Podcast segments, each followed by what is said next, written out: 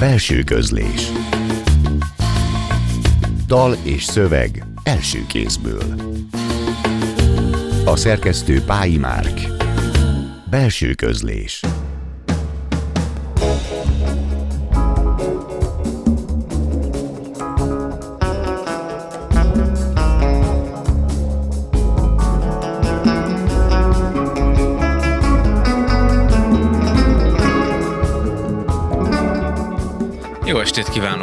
Klubrádió zenés irodalmi műsorának mikrofonjánál Szegő János köszönti Önöket. Ebben a műsorban általában hétről hétre egy kortárs költőt vagy írót mutatunk be, aki felolvassa megjelenés előtt álló szövegeit, és elhozza magával azokat a zenéket is, melyek élete vagy pályája szempontjából meghatározóak voltak. Most azonban a Klubrádió tavaszi adománygyűjtő időszakát megelőző utolsó négy hétben néhány olyan jelentős 20. századi alkotót idézünk meg, akinek munkássága ma kevésbé van előtérben. A mai adásban két költő, Nagy László és Juhász Ferenc életművét beszéljük át, Nemezé Mário esztétával és költővel, aki ezúttal inkább, mint filozófus esztét a minőségében ült, és Szerbusz Mário, köszönjük szépen, hogy elfogadod a meghívásunkat. Szerbusz, szia, és üdvözlöm a kedves hallgatókat. Kezdjük Nagy Lászlóval, és azzal, hogy miért is te jutottál az eszünkbe, és úgy kicsit, mintha az értől az óceánig, vagy a falunak a közelségétől egészen a kozmoszig, a világ mindenségig tágítanánk a műsorunkat. Az elsődleges asszociációnk az az volt, hogy nagyon közel születtél Nagy László legendásított szülőhelyéhez, tehát egyfajta térségi poétika is, ha tetszik, rokoníthat titeket. Nagy László édesanyja is nyárádni volt, akár csak te, és mindketten pápai vizeken kalózkodtatok az ottani híres, híres, neves kollégiumba, középiskolába. Mik a gyerekkorból hozott Nagy László impulzusok? Hát igen, ez a, ez a, ahogy a lefestetted ezt a kapcsolódást, ez, ez egy szoros gyermekkori irodalmi kapocs, ami összefűz engem Nagy Lászlóval. Tehát lehet úgy fogalmazni, hogy számomra mondjuk a költészet, ahogy azzal kiskamaszként megismerkedtem, az valamilyen értelemben Nagy László szagú volt mindig is. Tehát, hogy az valahogy egy egy ilyen, a költészetnek volt egy ilyen, meg az irodalomnak, a kultúrának is egy, egy ilyen, egy ilyen nagy Lászlói megelőzöttsége számomra, éppen a helyi, a térségbeli viszony miatt, hogy egyszerűen belengte, állandóan ott volt a Nagy Lászlónak a szelleme, közelsége, jelenléte, ez állandóan üldözött engem, tehát hogy mondjuk így, hogy a hogy a tájban ott volt a Nagy László, számomra ez a Bakony aljai uh-huh. térség, ez mélyen összefügg az ő munkásságával, költészetével, tehát amikor én ott a tájat érzékien megtapasztaltam, az számomra elválaszthatatlan volt a versélményektől. Tehát, hogy ez Mint egy, egy ilyen filter gyakorlatilag így rátevődött a, a képre? Hát egy ilyen Nagy László szemüveg, vagy egy uh-huh. Nagy László filter. Nekem ez a, az otthoni tájnak a, a, a megismerésében, vagy egyáltalán a tájban való otthonosság élményemet, ez a Nagy László tapasztalat, ez, ez mindig meghatározta, hogy, hogy ott volt. Ha én máig látom a, hogy is mondjam, a somlót messziről uh-huh. például, vagy, vagy ugye ezt a dimbes, dombos kis, a Kisalföld és a Bakony határán megképződő tájegységet, ugye ezt a Bakony alját, ha megtapasztalom, ha hazamegyek, meglátogatom a szüleimet, stb akkor állandóan ott kísér engem valamilyen értelemben a, a Nagy Lászlói lírának a szólama is. És mintha ennek a Nagy Lászlói otthon tapasztalatnak több rétege lenne, egyrészt van egy eleve, mint egy ilyen meleg búbos kemencének az otthon melege, másrészt meg erre rátevődik azért egy ilyen idegenségélmény és a kiszakítódás ebből az egykori vidékből, ennek az egykori vidéknek az óhatatlan megváltozása. Ebből a szempontból neked van valami rezonanciád ezzel kapcsolatban, vagy hogy látod ezt a Nagy Lászlói otthon, otthon tapasztalatot? Mm, összetett kérdés ez, hiszen azért a mm, ahogyan az előbb fogalmaztam, hogy ugye belengi számomra ezt a tájélményt a Nagy László költészete. Ez is már eleve egy speciális dolog, ez már az, akár így az irodalom szemlélet, vagy a költészettel való kapcsolatunknak is egy bizonyos típusa ként jelentkezik, hogy hát nem feltétlenül megszokott az, hogy valahogy ilyen, ilyen lírai kartográfiákban gondolkodjunk, földrajzi terekben, és ezekhez uh-huh. társítsunk költőket. Vannak olyan irodalmi hagyományok, akik előszeretettel hoznak létre ilyen földrajzokat, de mégis ez nem egy megszokott dolog. Engem, engem ez az élmény nevelt is arra, hogy megértsem az irodalmi tájnak uh-huh. a mhm. fogalmát, mint olyat, mert hogy ez létezik, és a Dunán túl egésze az egy mélyen átírt szövegekkel átszőtt irodalmi táj, egy kulturális táj. Igen, és Én... nagyon érdekes, hogy a szabadáltam, hogy a költészete, meg az epikája adott esetben hol kapcsolódik, hol tér el, hol vannak ennek leágazásait, a mészőféle pannon prózától kezdve nagyon sok felé tudnánk még valószínűleg barangolni.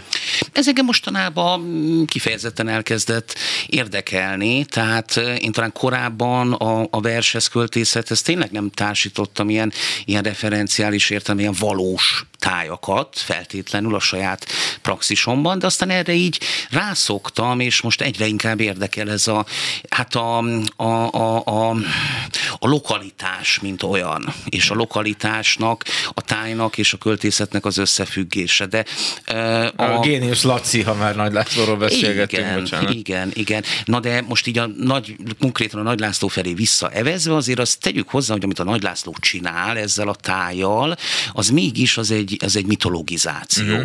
Tehát, hogy Gyúrja átgyúrja az ő sajátos, hát ugye nevezik ezt ilyen népi szürrealizmusnak, az ő ö, ö, látomásos költészetét például, az az imagináció, ez a, ez a, ez a vizionárius ö, ö, képekben tobzódó, metafora-centrikus költészet, ez, ez mégis egy mitikus tájat hoz létre ebből a bakonyaljából, aminek ugye ez is egy nagyon érdekes része. Ugye van egy ilyen, van egy ilyen a népi folklórhoz visszarévedő regisztere, hogy gyakorlatilag ez a mitologizáció, ez, ez összefügg így a, a népi szakralitással, illetve a, a különböző akár ilyen totemisztikus, animisztikus hozzáállásokkal átlelkesíti uh-huh. a mhm. tájat. Ugye erről erre utaltunk, hogy ezek a nagy Lászlói állatok például, amik mindig felbukkannak, a lovak, paripák, őzek, szarvasok, stb. stb.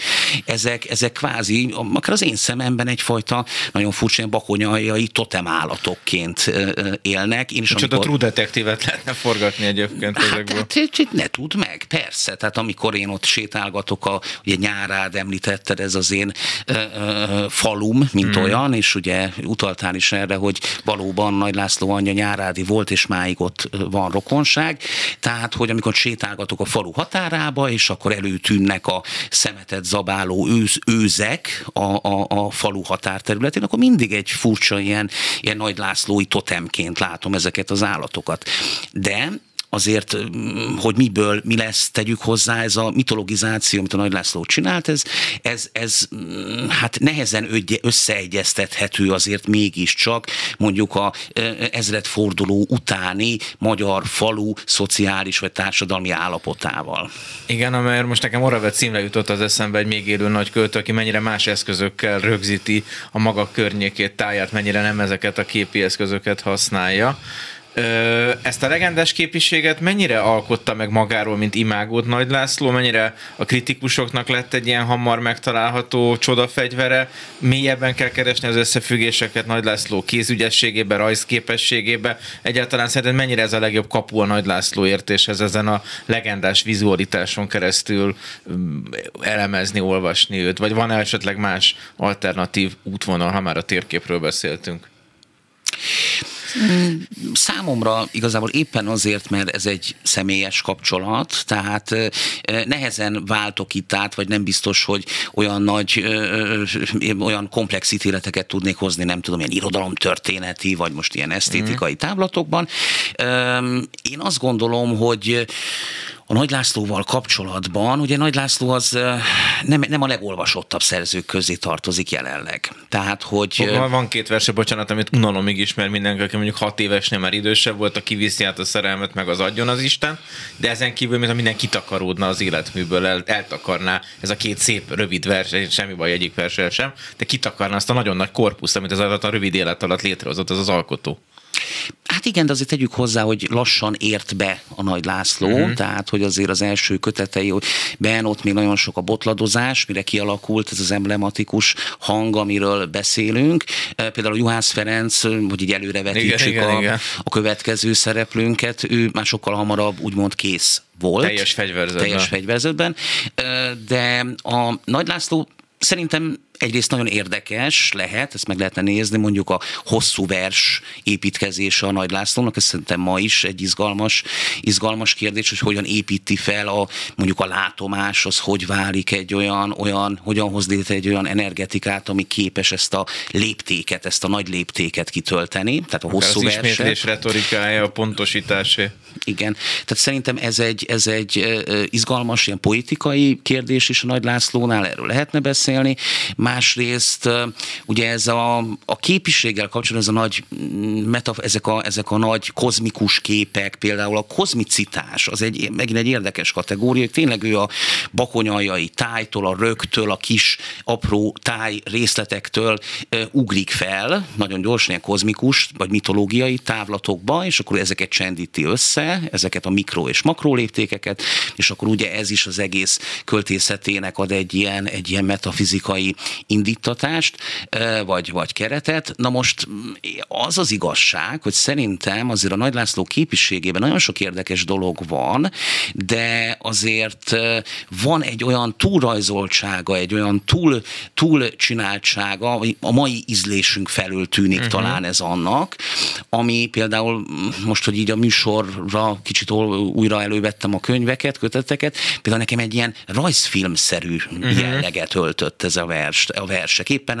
ez az állandó a színekben, érzékekben topzódás, a túlrajzoltság, az, hogy mindenhol ilyen erőszavak, meg túltolások vannak, az egész, az egész nyelv egy ilyen erőnyelv. Uh-huh. Ettől nekem egy ilyen túlrajzolt rajzfilm karaktere is volt ezeknek a, ezeknek a színes szagos szövegeknek. Tehát kicsit én azt gondolom, hogy a Nagy László sok esetben akár a mai ízlésünk felől talán éppen parodisztikusnak is hathat. És ez majd elő fog kerülni a mai másik nagy tárgyunknál is, amúgy meg olyan, mint a recepteknél, amit cukrászok mondanak, hogy ha régi receptet most elkészítenek, ötöd annyi cukrot raknak csak bele, mint ami az eredeti receptben volt, mert még így is túl édes lesz. Most kérnélek meg ezen a ponton, hogy akkor olvassál föl néhány olyan Nagy László szöveget, verset, versprózát, amelyet te magad hoztál a stúdióba, hogy utána még azokról is beszélgessünk, úgyhogy most akkor megkérnélek, hogy nyisd ki a ha nem is rongyosról olvasott Nagy László köteted, de látszik, hogy használatban lévőt, és hallgassuk meg Nemezé már jó tolmácsolásába. Igen, köszönöm. Nekem Nagy László költészetből különösen a versprózák a kedvenceim, és ezért a elsőként, első szövegként a Vértanú Arab Skanca című szöveget választottam, ami így hangzik.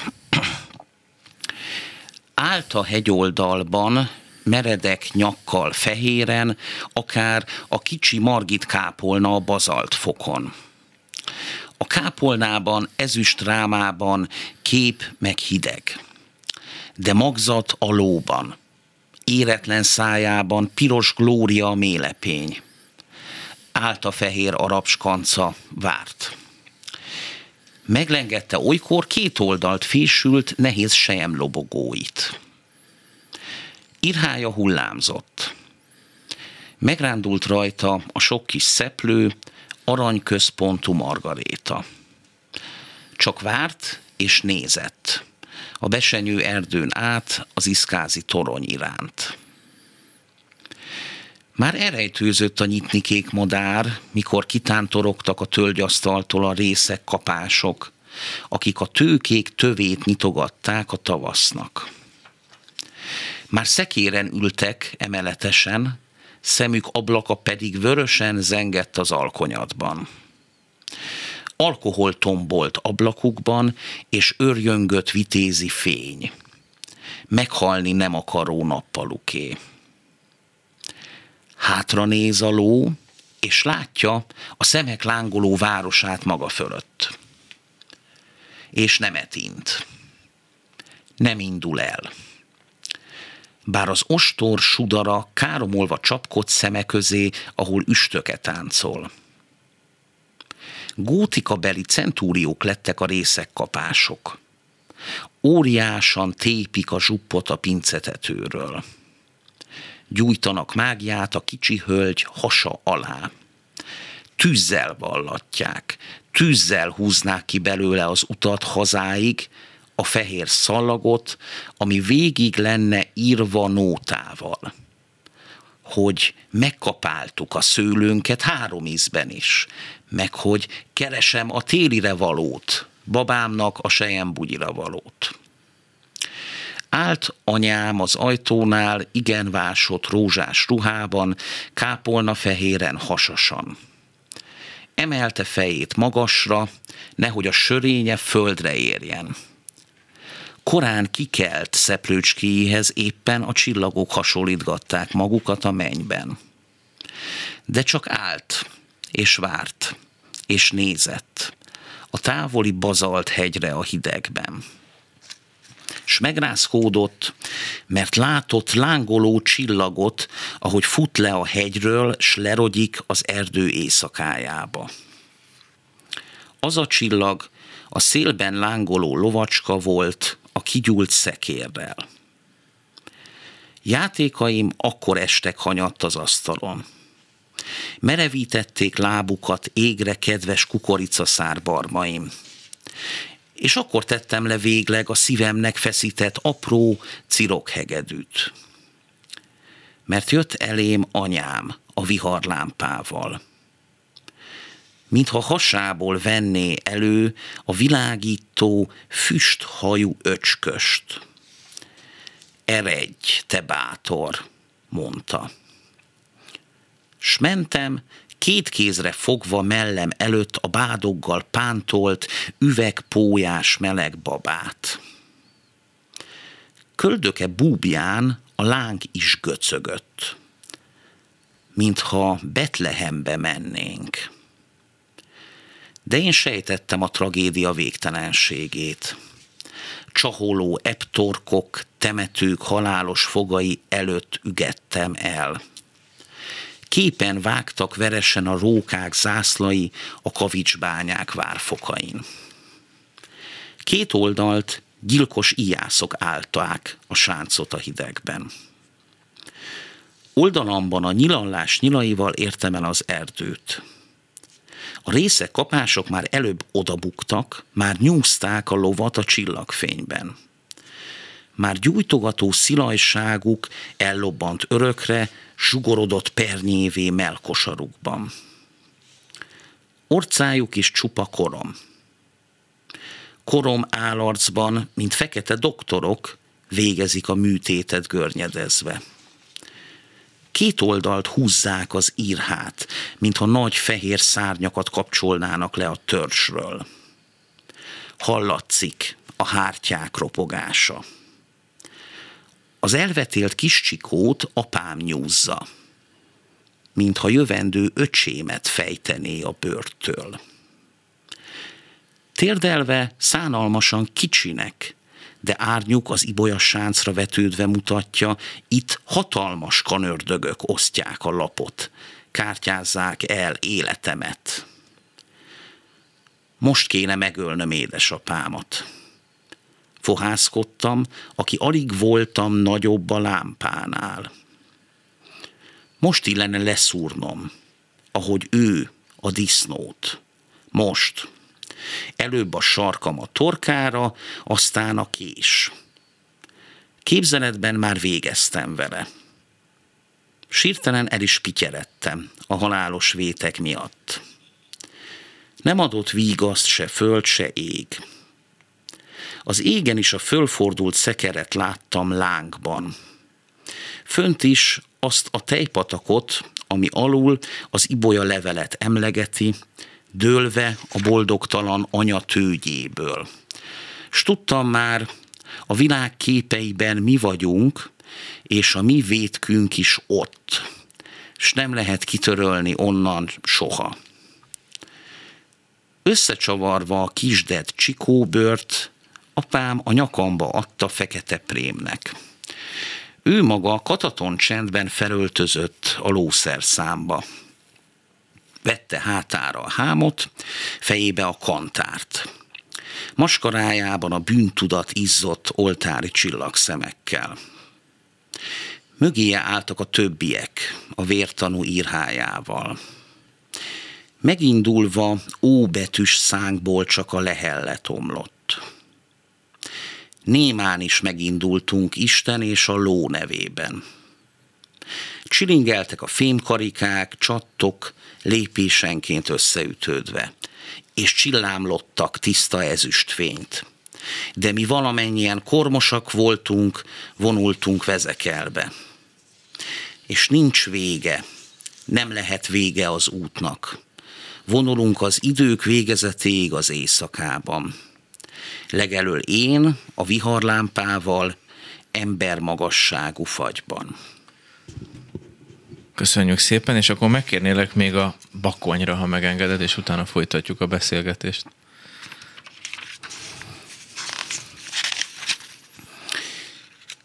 Igen, ez egy rövidebb szöveg, és már ez nem egy verspróza. Tehát bakony. Hold remeg babonásan. Fátyolát rezgeti rézlombos rengetegen úsznak a fürtjei. Édesem, hallod-e, leesik a vadalma, hóharmatot esdeni, puha sejem avarra. Illata, illata világá kerekedik, göndörödik csillagokra, tengerre heveredik. Ez az erdő régieknek édes szabadság, rengeteget tömlöc ellen lélegző vadság.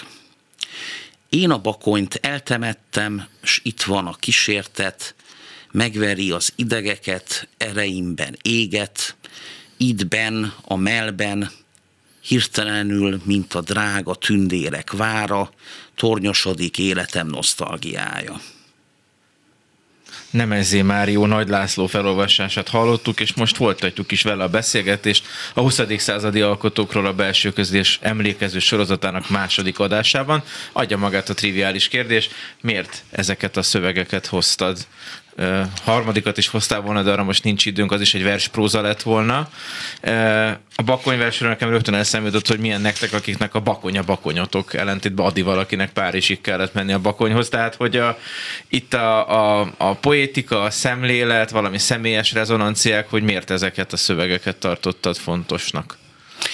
Hát a bakony vers esetében egyszerűbb a válasz, ez kapcsolódik ahhoz a dologhoz, amiről már beszélgettünk igen, igen, korábban, igen. ebbe a, hogy is mondjam, a lírai tájban való alámerültségem ö, okán, tehát hogy tényleg ez egy ilyen, ö, ö, hogy is mondjam, ez egy ilyen ö, együttérzése, a, vagy együvé érzése a Nagy Lászlónak és a, és a bakonyaljai tájnak az én esetemben, ami most, hogy is mondjam, ami nem mindig kellemes. Tehát uh-huh. tegyük hozzá ezt is, hogy is mondjam, hogy mindig itt van ez a mitológiai túlhabzottság, ami a Nagy László költészetből folyamatosan áramlik, és hogy állandóan bele vagy vetve egy ilyen kvázi túlrajzolt, már-már absztrakt, mitikus tájba, az hihetetlenül nyomasztó is tud lenni. Tehát, hogyha folyamatosan az ember akár ugye, ez összefügg amúgy a gyereki szemlélettel is, tehát ez az egész mitologizáló tekintet, uh-huh. ez, ez, ez nyilván talán a gyermeki tekintetnek a, a megidézése is, ugye nem véletlen itt a vértanú kanca esetében igen, ott igen. a gyermeki szempont vagy fókusz, csak hogy is mondjam, tehát hogy tényleg, hogy ezt én, ezt én is így tekintek vissza valahogy a, a kiskamasz koromra, hogy egyszerűen látja az ember a, a domborzatot például, a nyárád amúgy egy dombon fekszik félig, és, és folyamatosan ott van a fejemben, emlékszem, hogy, a, hogy ez a dombot én mindig egy ilyen, egy ilyen kutyának láttam, ami lefeküdt pihenni, és akkor aztán egy idő után valahogy így benőtte a táj, és akkor de a hullája, vagy maga a kutya, az még mindig ott van a domb alatt. most a gyerekkorunk egyik ilyen sorozat jött az eszem, amikor a lények jönnek ki a földbe, most nem jut eszembe annak az a sorozatnak a címe, de szerintem tudod melyikre gondolok, ilyen fura lények jöttek ki a ilyen járatokból, és ijesztőek voltak, de ez most nem volt egy jó asszociáció a részemről. Ellenben ezt az arab onnan is nézhetjük, hogy van valami technikai, politikai értelemben nagyon is modern, vagy hát kortárs jellege talán, tehát hogy egyáltalán nem tűnik régi szövegnek, ahogyan legalábbis te olvastad, illeszkedhetne mai diskurzusokba is, azt gondolom. De igen, tehát a, a, a, hogy is mondjam, a, a, a, a, a vértanúkanca szöveg, ez ugye egyáltalán az abból a szempontból ez az egész a táj kietlenségének, meg ilyen antihumán jellegének a hangsúlyozás, ez a bazalt, Igen. a materialitása, ez az ásványi dimenzió, ami folyamatosan ott van ebben a hideg tájban, ami majdnem ilyen csillagközi, vagy ilyen, vagy ilyen, hogy is mondjam, földön túli tájként adódik ebben a, ebben a vízióban. Tehát ennek van egy fele tudja poszthumán jellege, vagy, vagy mondhatunk ilyen mai, mai terminus technikusokat az állat ábrázolás. Tehát az is nagyon érdekes, és most megint egy ilyen nagyon, nagyon trendi dolog, ez, a, ez az ilyen animal studies, az, hogy a biopoétika, az, hogy a költészetben is ugye ráirányítjuk a, a, a, az olvasói figyelmet ezekre az állatmotívumokra. Ugye itt egészen, hogy is mondjam, szubverzívnek tűnik ez a, ez a, ez a nyúzás, amikor Igen. nyúzzák a lovat, az, az, ez a horrorisztikus leírás, ami nagyon, nagyon érzékít tehát ugye látszik az, hogy a Nagy Lászlónál ez az ilyen, a szenzórium, ez az érz, a látásnak az érzékisége, minden létélmény nála rendkívül érzéki és fiziológiai is, és ez is így szinte így telítöltődik, ez a nyúzás, mint olyan ilyen vibráló színekkel, meg érzékiséggel, és attól lesz az egész valahogy olyan, olyan hát szó szerint húsba vágó. Én most újra a Krónika Töredék című napló köthetét, ami az 1975 és 78 közötti naplója, és döbbenetes volt látni, hogy milyen sokszor ír arról, ahogyan kinéz az Árpád fejedelem útján lévő lakásuk ablakán, és a madarakat figyeli, amelyek a Duna fölött röpködnek, vagy a Margit szigetnél, és hogy mintha az ő mozgás nehézsége, hogy egy lábgép segítségével tudott járni gyerekkorában egy csontvelőgyulladás után, tehát volt egyfajta paralízis, és ez a szárnyalásnak a csodálata, hiszen ilyen ontikus feszültség van ebben a naplóban, ami nagyon az álomleírásokról szól, a versírás nehézségeiről, és nagyon tragikus, hisz az utolsó bejegyzése az, hogy elmegy a Szécsi Margit költői estére, főtt kolbászt tesznek ebédre, és másnap reggel elviszi egy szívhalál. Nagyon spekulatív a kérdés, hogyha nem hal meg 78 januárjában, szerinted pont ez a túl ö, abstrakt és túl ö, cizellált poétika merre mehetett volna tovább? Lehetett volna egyfajta nagybőjt után valami radikálisan új pályaszakasz is Nagy László epi, ö, munkásságába, ö, lirájába? Vagy ez egy elképesztően ö, ostoba kérdés, ami lett volna, ha Hát ezek mindig izgalmas kérdések, ami Köszönöm. lett volna, ha abszolút ez az ilyen irodalom történeti science fiction, ez, ez, ez mindig, mindig megfogja az embernek a fantáziáját. Igen. Utópia spenótot próbáljuk mm, meg összerakni. Hát um, nem tudom, szerintem egy kicsit én, én, én azt gondolom, hogy, hogy ezért én egy picit olyan én inkább ezt a magába záródó tendenciát olyan erősebbnek érzem valahogy a, a verseny, hogy spekulálni kéne, tehát hogy nem, nem biztos, hogy látok itt ilyen szökésvonalat ebből a, ebből a, a, ebből a mitológikus, vizionárius világból. Persze, Főleg, hogy a képviseleti írának, bocsáss meg, ott van ez a politikai kontextus, ahogyan ezt a alkotót, alkatot, akkor egy közeg egyre jobban akarta képviselőjének is látni, akár a szónak a parlament értelmébe is ki tudja, nem? Tehát akár egy ilyen irány is lett volna, egy ilyen politizálóbb, képviseleti, népképviseleti lira közéleti diskurzusokkal? Vagy annál azért ő mindig artisztikusabb és gyanakvóbb alkat lehetett, hogy hordókat keressen magának? Hmm, részben igen, másrészt meg azért a... Uh, Vitte ugye, őt a hív, és nem csak az Árpád fejedelem útjára.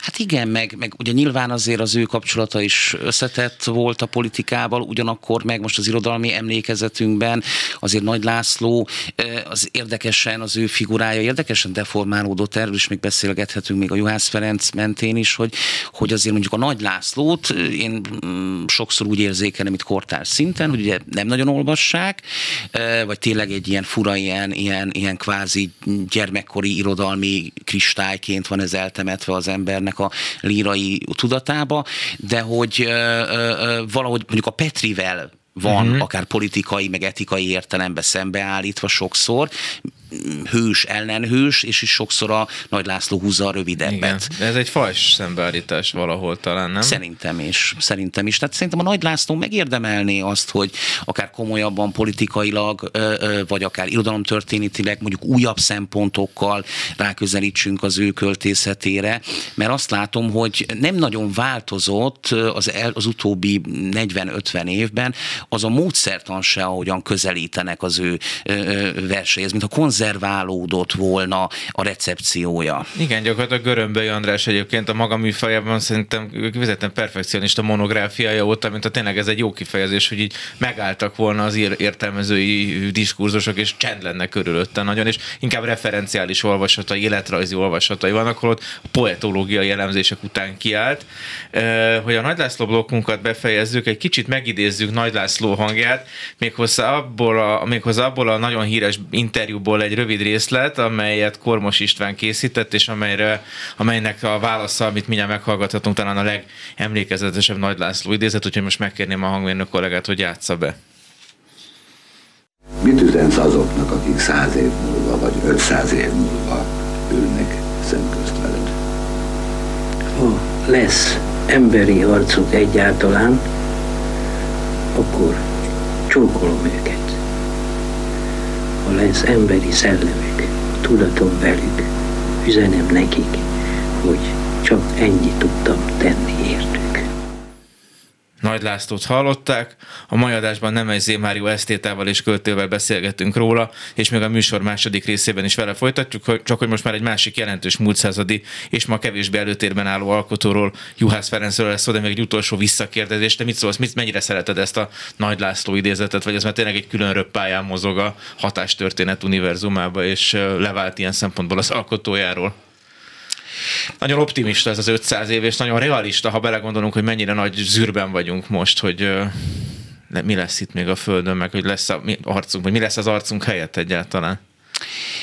Hát igen, de amúgy nagyon jól kifejezi a, ez, a, ez a idézet is, vagy ez a részlet, azt a típusú ilyen aggódó érdeklődést, amit ugye a korszak költői ilyen univerzális síkon fogalmaztak meg. Tehát, hogy is mondjam, ez a költői szereppel is összefügg, hogy egy Nagy Lászlót megkérdeznek el, és Nagy László így válaszol. Tehát, hogy ez a, hogy is mondjam, egyáltalán már egy ilyen poszthumán jövőbe uh-huh. vetíti ki ezeket az időtávlatokat, ahol már ugye nem feltétlenül ö, emberi létezők, vagy a mai normáink szerint emberi létezők követnek minket, vagy tekintenek vissza ránk, tehát ez egy igazi, hogy is mondjam, poszthumán vízió, de, de ebben szerintem az is érdekes, hogy tényleg a költő szerep, hogy a költő tényleg az emberiség sorsáért aggódó vizionárius. Igen, mint egy ilyen Noé az űrhajó Igen. bárkáján.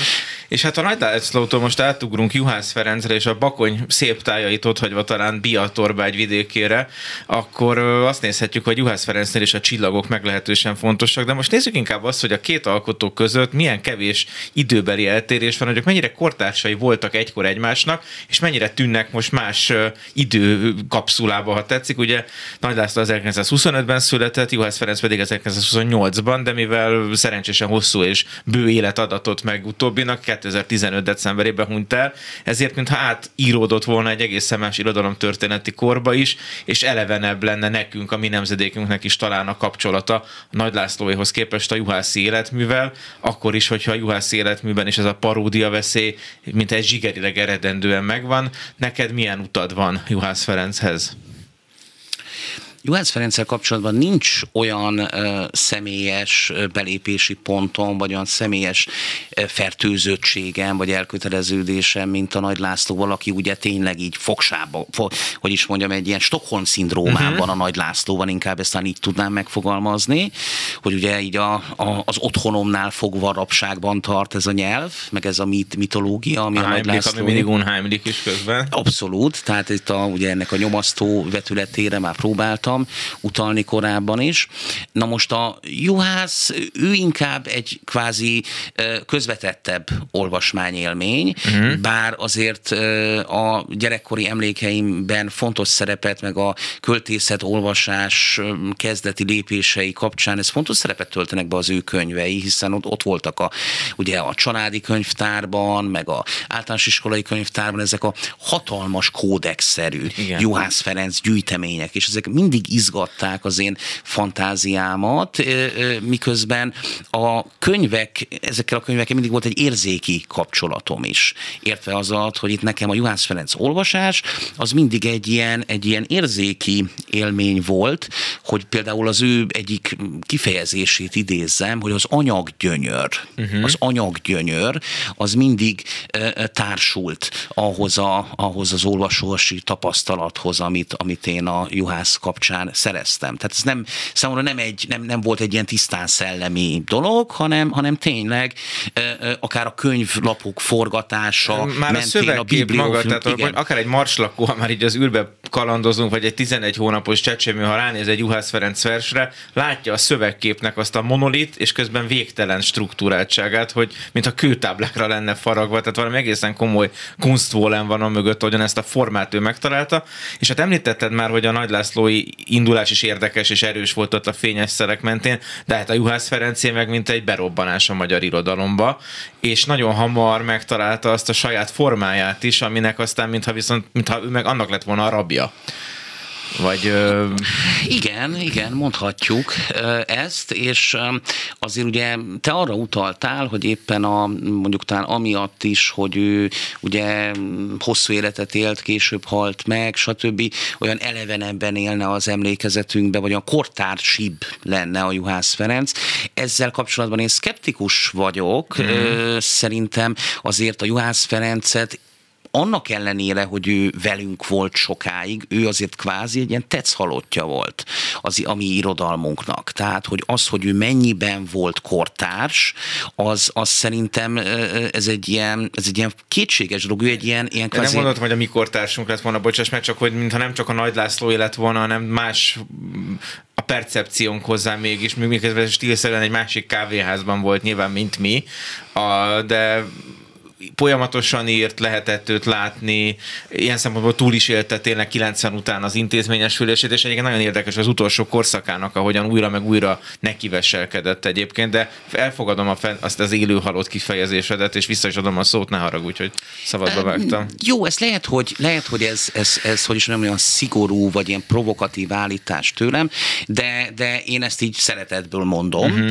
mert én, én nagyon nagyra tartom a Juhász Ferenc költészetét, én megvan bevallom, most oké, okay, a Nagy Lászlóval van ez a, ez a fura Stockholm szindrómám, de én a Juhász Ferencet költőileg sokkal nagyobbra tartom. Tehát, hogy én, és az engem sokkal jobban mozgat íróként is, vagy, vagy uh-huh. költőként is.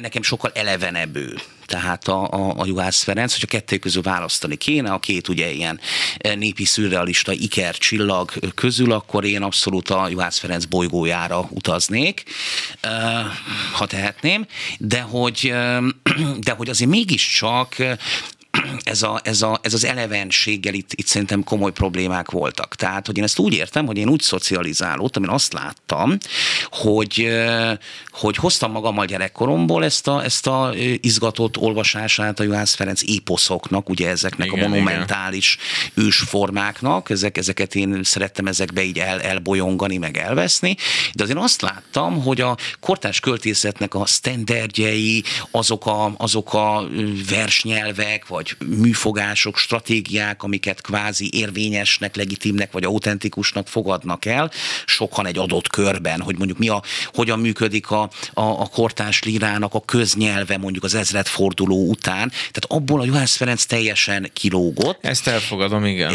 És, és nem is iparkodtak emberek, hogy ezt a különállást különösebben nagyra értékeljék. Tehát, hogy inkább egy olyan dolog, én ezt érzékeltem ott a levegőbe, hogy ez egy egy, hogy ez egy kudarcba fulladt, titanisztikus kísérlet, tényleg egy, egy, egy ilyen költészeti titanik, tehát valami monumentális dolog, ami így félresiklott, így, így, így amire azt lehet mondani, amit ugye a Radnóti Sándor mond egy ilyen nagy leszámoló kegyetlen kritikájában, hogy ugye még a legnagyobb tisztelet szintjén beszélve is, lehet, hogy vannak fantasztikus részletei a Juhász Ferenc költészetnek, meg ezeknek az eposzoknak, de minél jobb, annál rosszabb.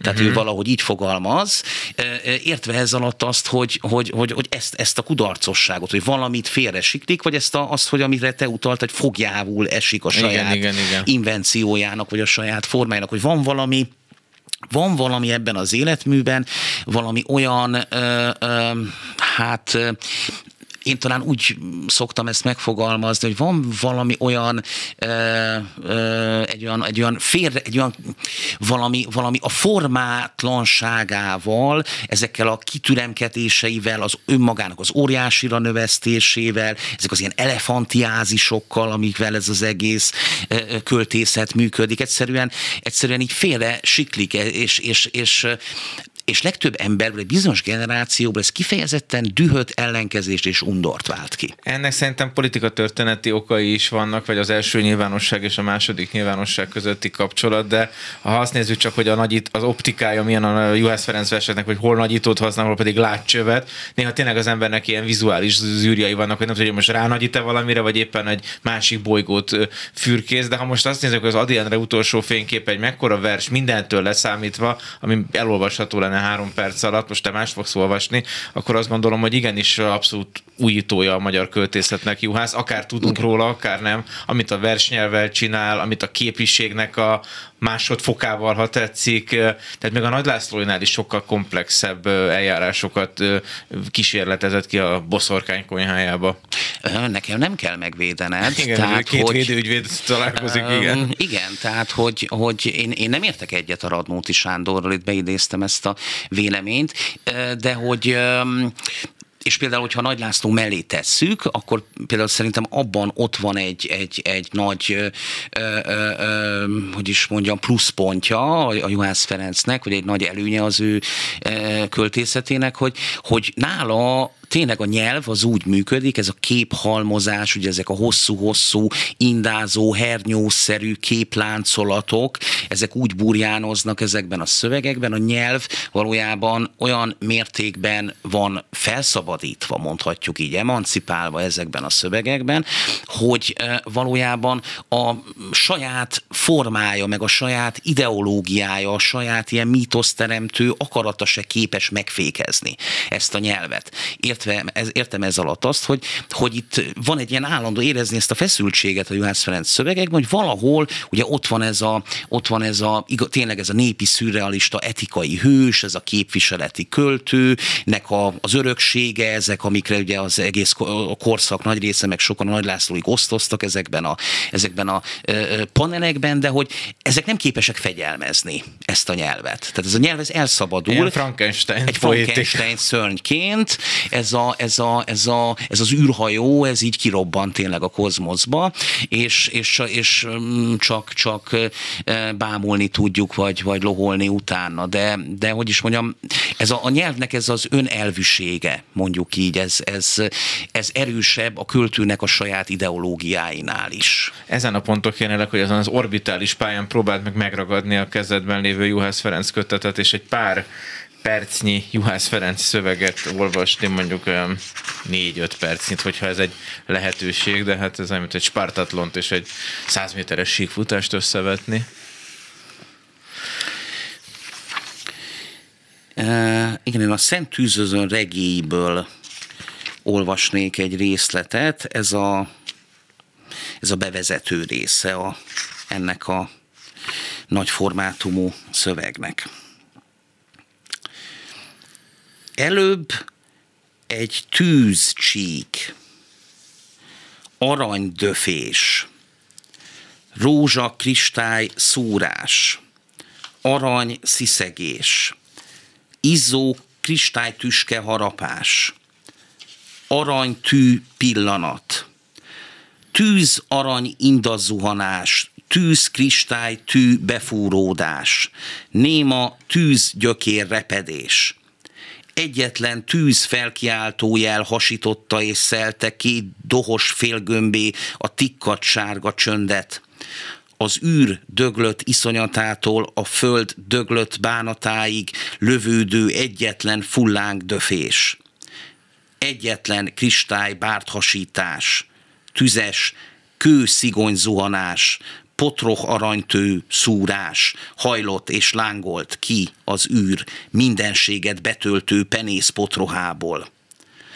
A vad lüktetésűből, a tűzmirigy csomós farkoszorúsból, s fúródott a földgolyó erjedett penész szívébe mintha egy kövér, fekete arany szőrszallag koszorús, óriás darás döfné vak iszonyattal tűzeres fullánkját, potroha kristály kését, szőr rózsa tompora kristály szigonyát, a kozmikus hemzsegők közt püffetten és mohosan vonagló, kék-sárga-zöld, emberiség lárva szívébe.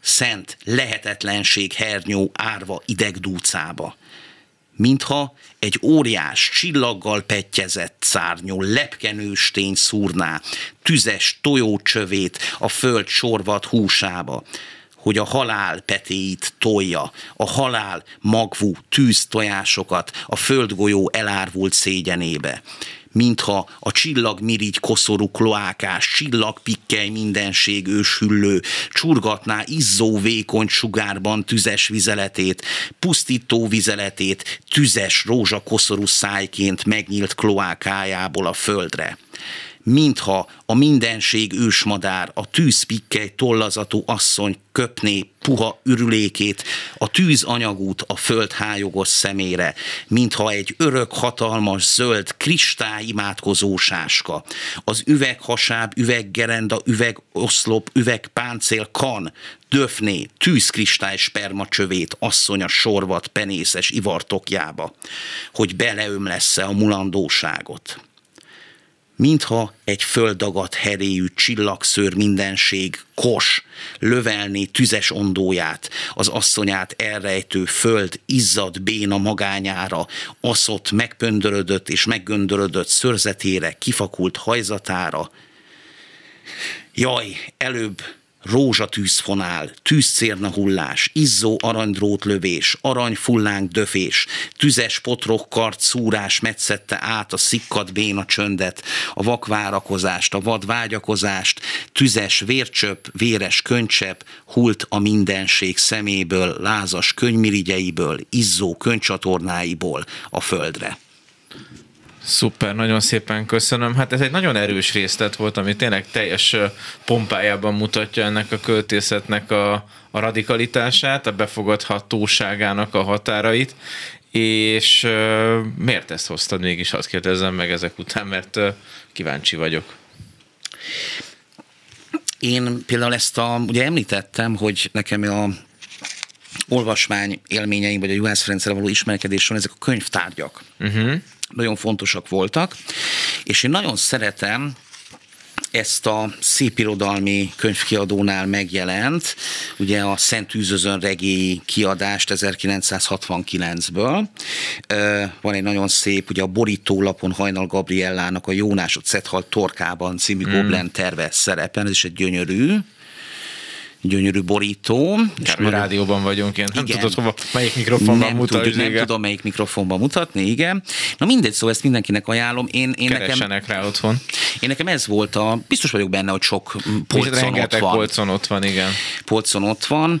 Ez, ez, Mint a maga hó alatt várja, hogy újra megtermékenyülhessen és olvashatóvá váljon. Igen, tehát ebben azért olyan fontos szövegei szerepelnek, mint a Bomba, ugye 1967-ből, hmm. a Szent Üzözön regély, amiből most olvastam, illetve a Gyermekdalok, ami egy ilyen tényleg egy ilyen monumentális époszainak az egyike, és ez egy ilyen remek válogatás, én ezt inkább egy ilyen, hogy miért áll közel ez a szívemhez, uh-huh. én ezt egy ilyen apokaliptikus válogatásnak tartom, tehát tényleg ezekben a szövegekben a, a Juhász Ferenc a, és most nem, nem azt mondom, hogy leleplezi, de, de mégis ilyen nagy erővel felmutatja, hogy ugye az ő gondolkodásában ugye az emberiség vége, a végidő, a bolygó sorsáért való aggódás, az mennyire központi szereppel bír. És akkor ez a Szent Tűzözön regé is, meg a gyere, gyermekdalog is egy ilyen hát emberiség pusztulás víziót mutatnak be. És nekem ez mindig megfogta a fantáziámat, illetve azt gondolom, hogy például Juhász Ferenc értés szempontjából is fontos lenne tényleg megvizsgálni, hogy, hogy ezek a költők, ugye itt a Nagy László részlet is azért utalt erre, hogy, hogy, hogy, hogy miért voltak ilyen, ilyen, ilyen tényleg ilyen fetisisztikusan rögzülve ezekhez a végidő képzetekhez. Nyilván ez összefüggött a korszak politikai hangulatával, igen, ez az igen, benne volt a levegőben, igen. Ezzel a hidegháborús nukleáris holokauszt fenyegetettséggel, ami egy fontos kérdés volt, de, de nagyon érdekes, hogy, hogy, hogy tényleg egy, egy, egy ilyen költő, mint a Juhász Ferenc, tényleg a költészetének a középpontjába helyezi a, a katasztrófa problematikáját. Ő nyilván ugye ö, ö, rá is jellemző az is, te is utaltál erre, amit a Nagy Lászlónál is van, hogy ugye ezek a mikrokozmikus képek, a mikroszintek Igen. hogyan kapcsolódnak, ötvöződnek össze a makroszinttel, hogy lesz aztán az egészben egy ilyen kozmikus látkép, vagy akár egy ilyen poszthumán optika, ha így akarjuk mesélni, de, de és látszik, hogy, a, látszik, hogy egy olyan költőről van szó a Juhász esetében, aki, aki az egyetemesség iránt elkötő. Mindig az egyetemességről Igen. akar beszélni, money ez súlyos terheket jelent számára, költőileg is, ezt nagyon nehéz költőileg keresztül hát, vinni. prométeuszi alkot, ha van proteuszi a, a magyar irodalomban, mint a vörösök, vannak prométeuszi alkotók, és azt gondolom, hogy a Juhász egy ilyen volt, aki tényleg a, a mindenséget célozta be, és az előbb az első, meg a második nyilvánosságról volt egy fél mondatom, és ez egy külön adást érne meg, de azért a, nagyon sokat elárul a korszaknak a kulturális sztenderdjéről szerintem, hogy egy ennyire progresszív alkotónak ilyen intézményesülése lehetett. Tehát a, a korát általános műveltségéről, vagy irá, olvasás iránti ö, szenvedélyről is szerintem ezek tudásszociológiai leletek, hogy ezt a típusú költészetet akkor tényleg olvasták emberek, és nem csak a polcra mentek ezek a könyvek, azt azért elmondhatjuk, nem? Tehát ő egy népszerű alkotó volt a maga korában. Egy ideig. Mm, igen, hát az, hogy most mennyire olvasták, mennyien olvasták, azt nem tudom, de ezek a, ezek, az, ezek a kozmikus kódexek, ezek mégis hatalmas példányszámba jelentek meg.